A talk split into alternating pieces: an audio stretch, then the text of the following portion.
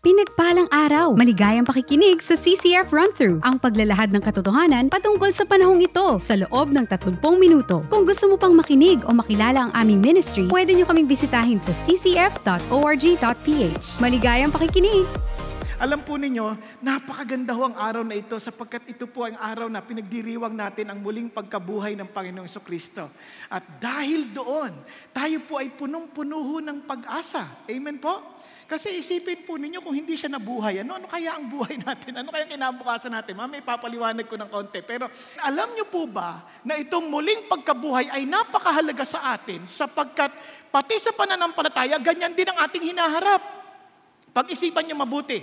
Halos lahat ng pananampalataya nagsasabing ano, kami ang pag-asa ng inyong kaligtasan. Pag kayo'y nakasama dito, maliligtas kayo. O kaya naman, hindi naman totoo yung langit at lupa. Walang langit at lupa. Forget about it. Pero what is their track record to claim all those things? Pag-isipan niyo mabuti. Karamihan magsasabi doon na ipanganak, nabuhay, namatay, na natiling patay. Tama? Oh, habang buhay tayo, we are still in a campaign period kung saan we have to make a choice. A wide road that will lead to destruction or a narrow road that will lead to life. Nagkakantindihan. But the moment na nakarunong na tayo, wala nang palitan yan. Wala nang lipatan. Kaya we need to make sure, tama ba to? Kaya may track record ba tayo mapangahawakan? And alam nyo, yun ang dahilan kung bakit. Isipin lang ninyo, no? If Christ has not been raised, then our preaching is in vain. Your faith also is vain. Walang saysay, walang kwenta. Lahat ng pananampalataya, lahat ng bagay ng ating pinangahawakan, ang aming pagpipreach, wala yang kwenta kung hindi na buhay si Jesus. Kaya nga ito ang pinaka-importanting pangyayari sa kasaysayan ng sangkatauhan sapagkat nabuhay magmuli si Jesus. Kaya sabi ni, ni Paul, tingnan, and Christ has not been raised, your faith is worthless. You are still in your sin. At kung ang ating pag-asa naman ay sa buhay lang dito sa lupa, sabi niya, tayo na ang pinakakaawa-awang tao. Nagkakaintindihan tayo. Kaya ano ang magandang balita? Alam niyo kung ano magandang balita? That Jesus Christ died for our sins according to the scriptures. And He rose again on the third day according to the scripture. Bakit? Ibig sabihin, ikaw at ako ay may pag-asa ng kawalang hanggan. Yun ang dahilan kung bakit tayong lahat ay dapat nagdiriwang. Yan ang dahilan ng ating pag-asa. At dahil may pag-asa tayo kay Jesus, meron tayong matibay na pangahawakan sa buhay na ito. Amen po? Good. Now, tingnan mo natin. Kaya sa Tagalog, ang dahilan ng ating pag-asa. Ano ang dahilan ng ating pag-asa? And tingnan niyo po how Christians were described. Sabi ni Peter, Blessed be the God, purihin ng Diyos, ang Ama ng ating Panginoong Kristo na ayon sa kanyang dakilang awa na siyang dahilan na tayo ay maipanganak na muli na babubuhay, tinan nyo ha, sa buhay na pag-asa dahil sa muling pagkabuhay ni Heso Kristo mula sa kamatayan. Alam nyo kung paano dinidescribe yan? Pag sinabing living hope, alam nyo kung paano malalaman isang taong buhay? Lively! Ngayon, tingnan niyo yung katabi niyo. Makikita niyo kung buhay o patay ang Diyos. Pag-isipan niyo mabuti. Sa bahay pa lang alam niyo na kung buhay o patay ang Diyos eh. Tingnan niyo na lang sa itsura. Mukhang libingan. Di ba? Parang yun ang tanong sa atin. Kaya nga, naalala niyo yung mga sinasabi nila na dapat ang Christian hindi mukhang pasas. Kasi mukha tayo daw mga higanting pasas, ang iitim, tapos kulukulubot, dahil problemado, ano ba itong buhay na ito? Ito na naman, election na naman. Ano kayo mangyayari sa atin? Dapat mga mukha tayong ubas. Di ba? Yan, parang alam mo na, wow, parang ito yung, ito yung buhay natin because we are full of life, full of lively hope. It's a living hope. Hindi yan yung basta pag-asa. Ito ay buhay na pag-asa. Pero ano ang dahilan? Bakit tayo nagtitiwala dyan? Dalawang tanong. Nasabi niya, ano bang ibig sabihin nito at ano ang saysay nito. Sa madalit salita, ako po'y simpleng tao lang. Kahit nung nag-exam ako noon, lagi ako naglalagay ng kodigo. Sa isip. Hindi sa kamay. ano ibig sabihin? Kunyari, what that what, what does it mean? What why does it matter? So dalawang M. M and M, di ba? M and M. Paano? What does it mean? Why does it matter? What does it mean? Huwag na natin pa ikot-ikutin pa. Jesus is alive. Jesus is alive. What does it mean? Maraming tao, okay, buhay si Jesus. Anong ibig sabihin yan?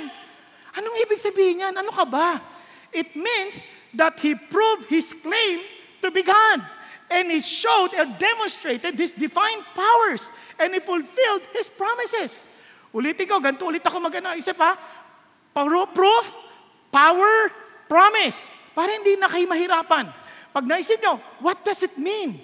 Jesus is alive. It's a proof. It's a demonstration of power. It is what? A fulfillment of a promise. Are you following? Alam niyo po ba, lahat ng sinabi ni Jesus, lahat ng tinuro ni Jesus, kahit anong ganda niyan, kung hindi siya nabuhay magmuli, walang kwenta yan. Naintindihan po? Walang kwenta eh. Tingnan niyo, ano bang claim ni Jesus?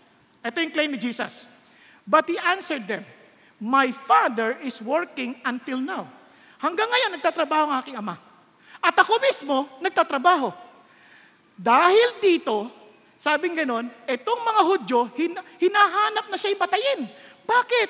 Kasi hindi niya lang di sinusunod ang batas ng Sabbath, ngunit tinatawag niya pang Diyos na kanyang sariling ama. Binibilang niya ang kanyang sarili pantay sa Diyos. Now, pag sinabi mong Father, God, calling God your own Father, pinapantay mo yung sarili mo sa Diyos. So he is claiming equality with God. Mabigat na paratang yan. Di ba? Ibig sabihin, ang galing nga ni Jesus the teacher. Tapos sasabihin mo, Diyos, wow, wala namang ganyanan. I- ilagay nyo sa isip nyo ngayon, halimbawa nakakita kayo ng mahusay na guro. Tapos sabihin niyang bigla, ako ay pantay sa Ama. Anong iisipin nyo? May tama ka. Tama? Nasusundan ninyo? Mukhang may tama to. Kaya nga sabi nga ni C.S. Lewis, eh, mamimili ka lang eh. Siya ba'y sinungaling? Siya ba'y baliw? O siya'y totoo? Mamimili ka lang sa tatlo. Ngayon, anong katibayan na siya'y totoo? Muli siyang nabuhay. Kaya nga, alam niyo ba kung bakit siya pinako sa krus? Dahil nga sinasabi niyang siya ay anak ng Diyos. Tingnan ninyo, sabi ng mga high priest, Then the high priest tore his robes and said, He has blasphemed. What further need do we have of witnesses? Behold, you have now heard the blasphemy. What do you think? They answered, He deserves death. Ano bang inaangkin niya?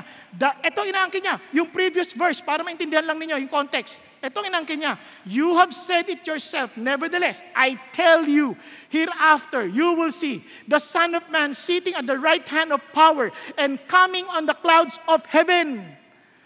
He's claiming what? To be God. Oh, kalapastanganan, ipako yan sa krus. Yun ang dahilan kung bakit siya pinako sa krus. Kaya sabihin man ng mga guro ngayon sa lupa at sabihin nila, hindi totoo si Jesus, hindi siya anak ng, hindi siya Diyos, siya'y tao lamang. Sino maniniwala mo? Si Jesus o sila? May katibayan, si Jesus na buhay magbuli. Sila hindi papatay at bukas pwede siya mamatay. At hindi nila mabubuhay ulit. Are you following? Eto, buhay siya eh. Kaya pa paano mo ngayon itatanggi yan? Now, ito mabigat. Kaya naman, maging ang kanyang alagad and one of his disciples, ito ang isinulat niya tungkol kay Jesus. Ano sabi niya? In the beginning was the Word. And the Word was with God. And the Word was God. Sa simula't simula pa. From eternity past, ang salita ay sabi gano'n, nandyan na yung salita.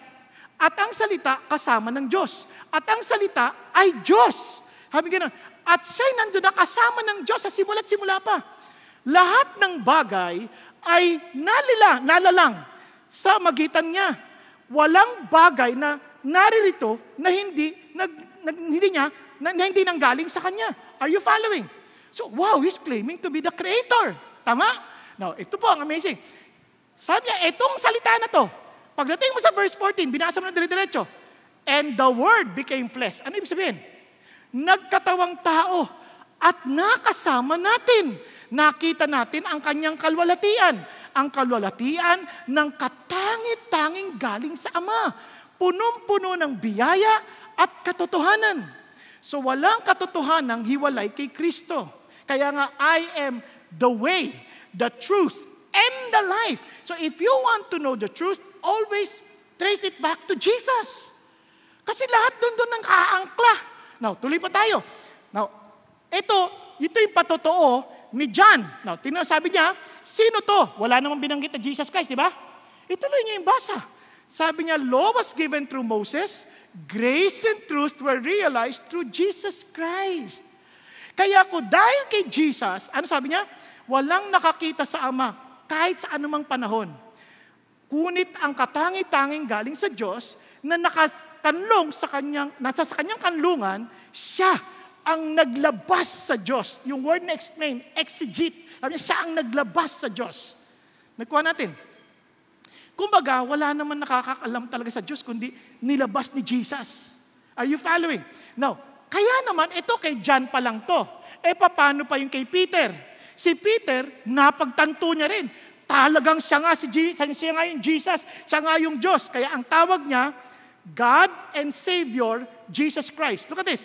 Receive a faith of the same kind as ours by the righteousness of our God and Savior, Jesus Christ. Yung iba sabihin, di, God and Savior. Kung yun ay God, atas iwalay si Jesus, nandito yung kama. Nasusundan natin. Okay po? Eh, nandito eh. Parang this God and Savior refers to Jesus Christ. Are you following? Yan yung kay Jesus, kay ano, kay Peter. Etong patotoo naman ni ni ni, ni ano ni, ni ni Paul. He is siya ang larawan ng hindi nakikitang Diyos. Ang pinakamahalaga para sa lahat ng mga nilikha. Sa madaling salita, yung firstborn of all creation, ibig sabihin, He is the redemption. He is the of primary importance. Sa lahat ng nilikha, siya ang pinakamahalaga. Hindi yung hindi yan Tagalog ng panganay ha. Yung word na firstborn, ibig sabihin, primary important. Ibig sabihin. Now, lahat ng bagay ay nalikha kasama sa langit at sa lupa. Nakikita at hindi nakikita. Mga kapangyarihan o mga kapangyarihan sa, ng mga spirito o ano, lahat ng yan ay nalikha sa magitan niya, sa pamamagitan niya at para sa kanya. Siya ay nauna na sa lahat ng bagay at ang lahat ng bagay ay nabuo dahil kay Jesus. Are you following? Yan ang galing kay Paul. Kaya hindi mo siya maitatanggi, oo nga, no. At doon makita rin yung kanyang kapangyarihan. Bakit ka mo? Buntahan natin ulit yung John chapter 10. Sabi niya, For this reason, the Father loves me. Bakit? Because I lay down my life so that I may take it again. Ibibigay ko yung buhay ko at babawiin ko ulit. Okay to. Yung sabihin, walang kapangyarihan ng kamatayan sa kanya. Look at this. No one has taken it away from me, but I lay it down on my own initiative. I have authority to lay it down, and I have to, authority to take it up again. This commandment I received from my Father. Grabe, inutos ng tatay ko, pag ako namatay, bibigay ko buhay ko, kukunin ko rin ulit. So makapangyarihan siya. Ngayon, etong mabigat. Yan ang claim ni Jesus. Dahil nabuhay siya magmuli, tinanggap yan ni John, tinanggap yan ni Peter, tinanggap yan ni Paul. Ito ang pinakamabigat. Ano naman ang sabi ng Diyos? Let's go to Hebrews chapter 1. Sabi ni God, siya ang ningning ng kanyang kalwalatian, referring to Jesus. At ang eksaktong representasyon ng kanyang katangian. Ang sabi niya, at ang naghahawak ng kanyang salita ng kapangyarihan ng ginawa niyang paglilinis sa kasalanan. Siya'y naupo sa kanang kamay ng kataas-taasan. Now listen, pag sinabi mong seated on the right hand, hindi siya kanang kamay. Ibig sabihin, God the Father was so pleased with what Jesus accomplished. Are you following? Para maintindihan niyo yung konteksto. Now, balik tayo dito. Sabi niya, have become so much better than the angels to the extent that he has inherited a more excellent name than they. Sobrang dakila ang kanyang pangalan. Ang sabi niya for to which the angels did they ever say? Saan ka nakarinig na sinabi ng Diyos Ama sa kasanino mga anghel? Wala. Sabi niya, pero itong sabi sa kanyang anak, You are my son. Ngayong ano to, I have fathered you, and again, I will be a father to him, and he will be a son to me. Inabadalit sa ta, sinasabi ng Diyos Ama, pinagtitibay ko ang kanyang pagpapakilala sa inyo na siya'y aking anak. Now, tuloy natin. Kaya sabi naman, and he again brings the firstborn into the world, he says, Let all the angels of God worship Him. Biro mo, inutusan niya lahat ng anghel. Sambahin niyo siya. Na, naintindihan? Kung batas ni God that we have no other God but to worship Him alone, alangan man suwayin niya ang sarili niyang utos. But the mere fact na ito sinasabi sa mga anghel, sambahin niyo si Jesus, pinagtitibay niya, Jesus is God. Yan ang patotoo ng Diyos tungkol sa kanyang anak. Ang tanong, ano naman ang patotoo mo tungkol kay Jesus? What does it mean? When you say, oo, nabuhay siya magmuli, pero ano, hindi ko alam ibig sabihin. Ito ang ibig sabihin. Kung siya ang Diyos, siya ang makapangyarihan, at siya'y tumutupad sa kanyang pangako, ganon din ka rin ba sa kanya? That you are submitting yourself to Him. You are obeying Him. You are following Him. You're taking His words seriously because you know that He is God. Marami sa atin Christian tayo pero wala tayong pakialam sa sinasabi ng Panginoon Kristo. Wala tayong pakialam sa mga sinasabi niya. Basta ako magpapakasaya ako, wala akong pakialam sa akin. Kaya walang Christian na nagsasabi na Christian siya na hindi niya na-appreciate at naintindihan ang muling pagkabuhay ni Jesus. Because it is a proof that He is indeed Christ. Kaya ang dami ngayong claiming to be Christian, ang tinuturo malayo sa Bible. Malayo sa sinasabi ni Jesus. Hindi na sila naniniwala sa impyerno na tinuro ni Jesus. Hindi sila naniniwala sa langit at tinuro ni Jesus. Hindi na sila naniniwala sa katwiran na tinuro ni Jesus. Hindi na sila naniniwala na galit si Jesus sa kasalanan. Kasi hindi na na naintindihan. Ngayon, kanino kayo makikinig? Sa mga patay na? Obviously, hindi ko gagawin yun dahil kung seryoso ko, I would just listen to Him who rose again from the dead. Are you following? Nasusundan po? Sa totoo lang, yun pong malungkot na nangyayari ngayon. Hindi natin sinuseryoso sinabi ni Jesus when He said, Go and make disciples of all nations. Hindi natin siniseryoso sinabi ni Jesus, you take up your cross, you deny yourself, take up your cross and follow me. Hindi na natin siya iniintindi. And we need, we just want His blessings. We want His, parang, wow, gusto ko yan. Yung tagang mapupunta ako sa langit. He loves me and He will never change His love for me. Maganda yan. Ang tanong, do you believe it? Talaga bang naniniwala ka? Kung naniniwala ka, then you will take Him seriously. Dahil totoo si Jesus.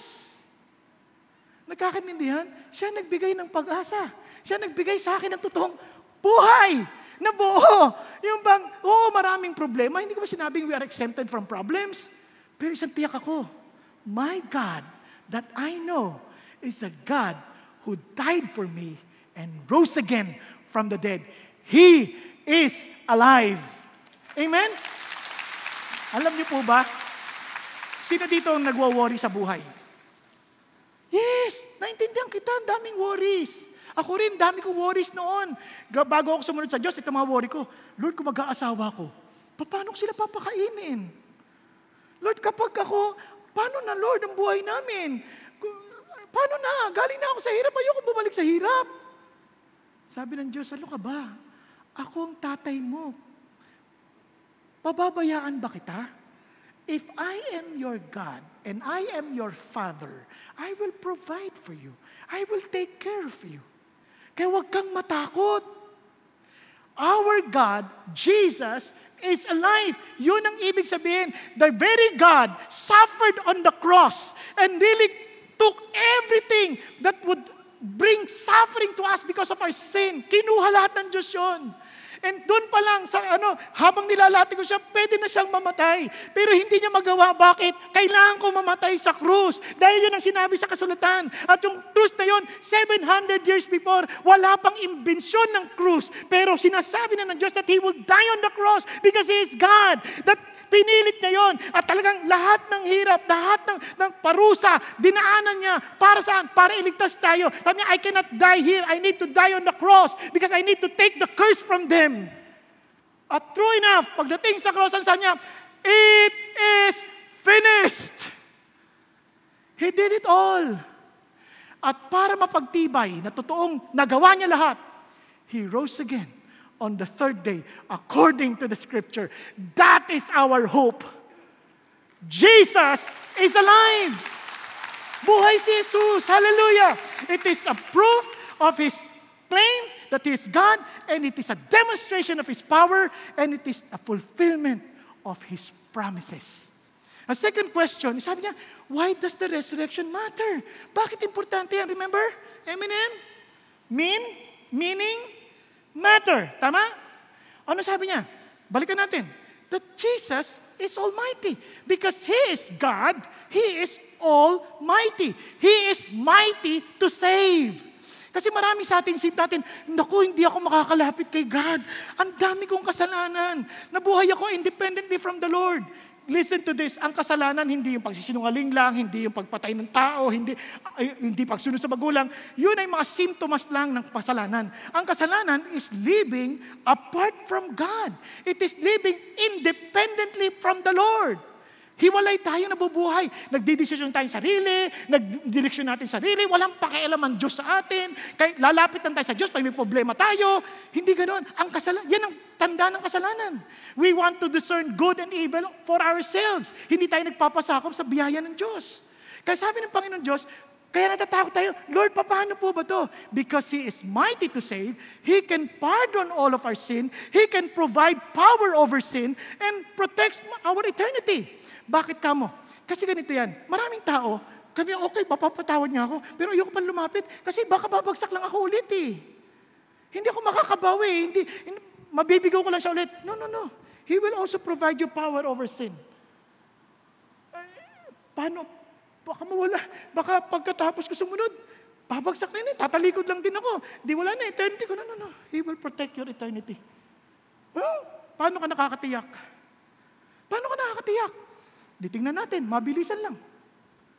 Because all judgment was given to whom? To the Son. Pag, kaya pag binasa niyo sa Bible, that our God is a righteous judge, He's referring to the second person of the Trinity, Jesus Christ.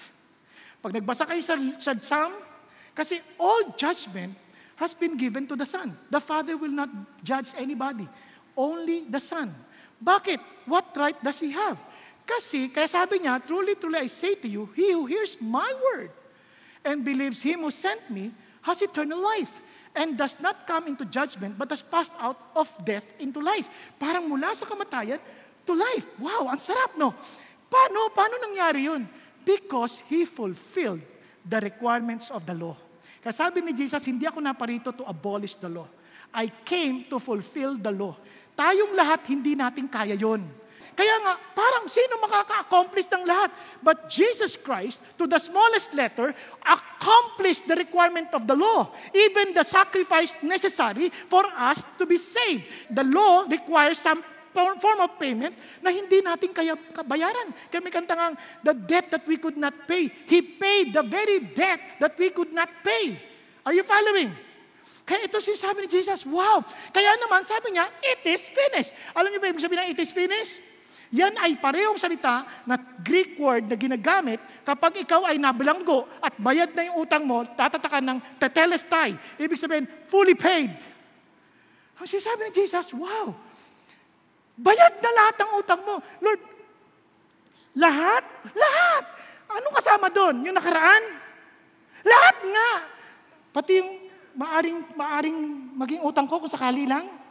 Kasi hindi mo magarantiya na hindi ka makakautang ulit eh. Lahat nga.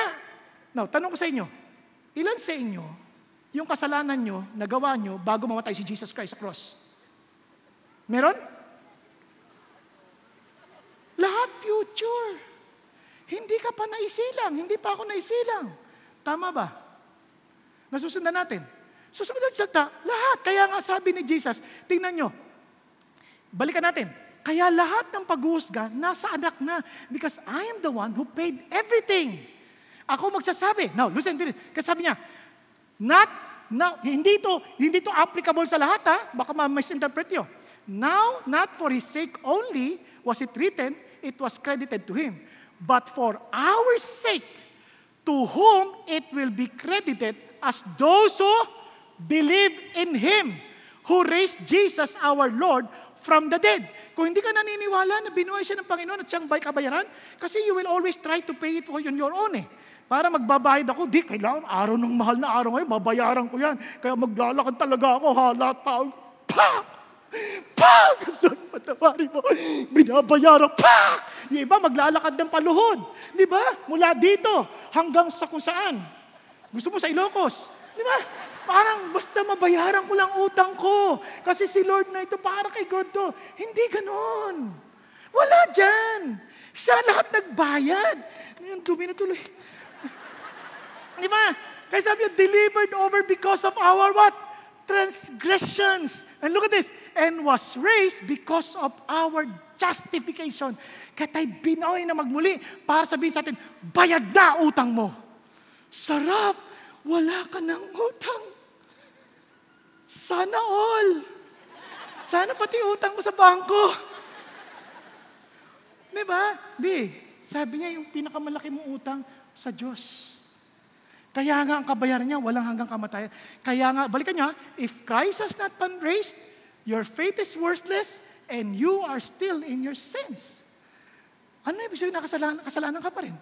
Magbabayad tayo ng ating utang sa impyerno ng walang hanggan. But because Jesus rose again from the dead, tiyak ako at sinasabi ni Jesus, bayad na utang mo. Wala ka nang dapat alalahanin. Ano sinasabi ni Jesus? Halika na, lumapit ka na sa akin. Anak kita eh. Di ba, nagkaroon na tayo ng rela- na-reconcile ka na sa Diyos. Bayad ko na yan, halika na. Di ba? Hindi ko na ibibilang laban sa iyo. Lord, paano ka naman nakakatiyak? Ano ka ba? Tingnan mo. Sabi niya nung namatay ka pa sa kasalanan, at ikaw ay hindi patuloy sa laman, sabi niya, He made you alive. Binuhay ka ng Panginoon. At pinatawad ka sa lahat ng iyong kasalanan. Lord, hindi ba, kaya nga si Satan, accuser of the brethren, ikaw sinungaling ka talaga, wala ka talaga, ito katibayan. Sabi ni God, walang katibayan. Kasi binura niya lahat ang sertipiko ng iyong pagkakautang. Namin, lahat ng degrees laban sa'yo. Ha? Kasi lahat ng mga bagay na laban sa'yo. At ito'y dinala niya saan? Pinako niya sa krus. Kumbaga lahat ng listahan mo na napakahaba na walang katapusang listahan, kinuha niya lahat yun, inilagay niya sa krus, pinako niya, pak! Walang ebidensya. And Lord, kahit malayo, kayang basahin ni Satan yan. Huwag ka maglala. Dumanak ang dugo at natakpan ng lahat ng listahan na yan. And whenever God looks at you, whenever God, we present ourselves before God, He sees the blood of Jesus and you are declared righteous before Him. Not because of our doings. Because of the death of Christ. Pero kaya naman, aminin na lang natin sa Lord, kasalanan natin. Tingnan niyo pagkakasala. Siya ay tapat at makatwiran. Makatwiran? Napatawarin ang kasalanan ko at linisan ako. Paano naging makatwiran yun? Eh ako may kasalanan. Kasi bayad na ni Jesus eh. Makatwiran lang na hindi kanya nisisingilin ulit. Bayad ni. Ay, di pwede na ako magkasala ng gusto ko. Mali ka. Bakit? Kasi binigyan ka rin ng kapangyarihan, labanan yan dahil hindi nakakatulong sa'yo. Yan yan dahilan kung bakit marami sa atin living in shame, living in fear, because we feel na ang dami nating kapalpakan and we are just suffering from the consequences of our sins. Tama? Kaya iba nga sa atin, umpog lang eh. Pak! Pinapagalitan na ako ni Lord. Palagay ko, binabawian niya na ako. Ano ka ba? Nauntog ka kasi hindi ka tumitingin. Hindi ka binabawian ka ni Lord. Hindi ka tumitingin eh. Kaya ka naumpog. Pero sinasabi ng Lord sa atin, etong sasabihin sa iyo, Therefore, there is now no condemnation for those who are in Christ Jesus. Dahil pagharap natin sa Diyos, hindi na ikaw, si Jesus na. Kaya yun ang sinasabi ng Diyos, ay salamat, wala na. At ang ganda nito, binigyan pa tayo ng kapangyarihan laban sa kasalanan. Kaya minsan ayaw na natin lumapit eh. Ayoko, hindi pa ako ready. Kaya nga, ilan sa, tatanungin ko lang to ulit ha, ilan sa inyo naliligo bago maligo? Ay, wala? Kaya tayo lumapit, ayoko lumapit kasi magkakamali lang ako eh. Kaya nga bibigyan kita ng kapangyarihang mabuhay. Yan ang ganda. Bakit? Bago mamatay si Jesus, I will ask the Father. And He will give you another helper that He may be with you forever. Hindi lang yon. Ano sabi niya? But when the Spirit of truth comes, He will guide you into all the truth. Siyang sasama sa iyo. And how would I know it's the truth? He will glorify me. He will glorify Jesus. He will not glorify the pastor. He will not glorify the church. He will not glorify the organization. He will not glorify anybody else but Jesus. Nagkakandihan. Kaya remember this, our eternal hope is not because we are good, but because God is good. Kaya sabi nga, God is good because His intention is incomparably good. God is good because His ability to fulfill His intention is powerfully good. God is good because His power to do good fully paid for our good. And God is good because His way for us to be saved is satisfactorily good. Alam niyo, sino nagsabi niyan?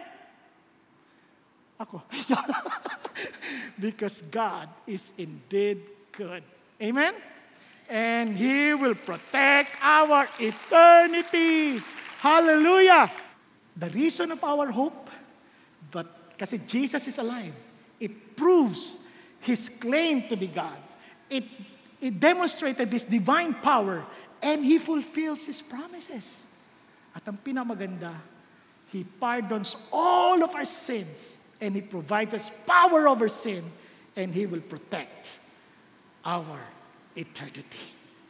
Yan ang ating pag-asa. Kaya dito sa lupa, kahit sabi lang, papatay ka, lagot ka. May cancer ka. Bakit? Sabi ni Jesus, I am the resurrection and the life.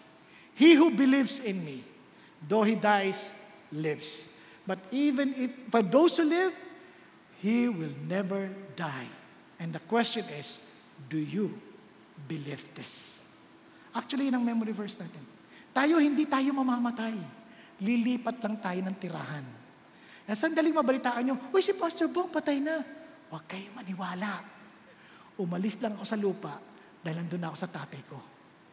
Because in my Father's house, there are many mansions, sabi ni Jesus. Di ba? Kaya mga kapatid, remember this. If you believe in Jesus, you will never die. You will only transfer residence. Amen?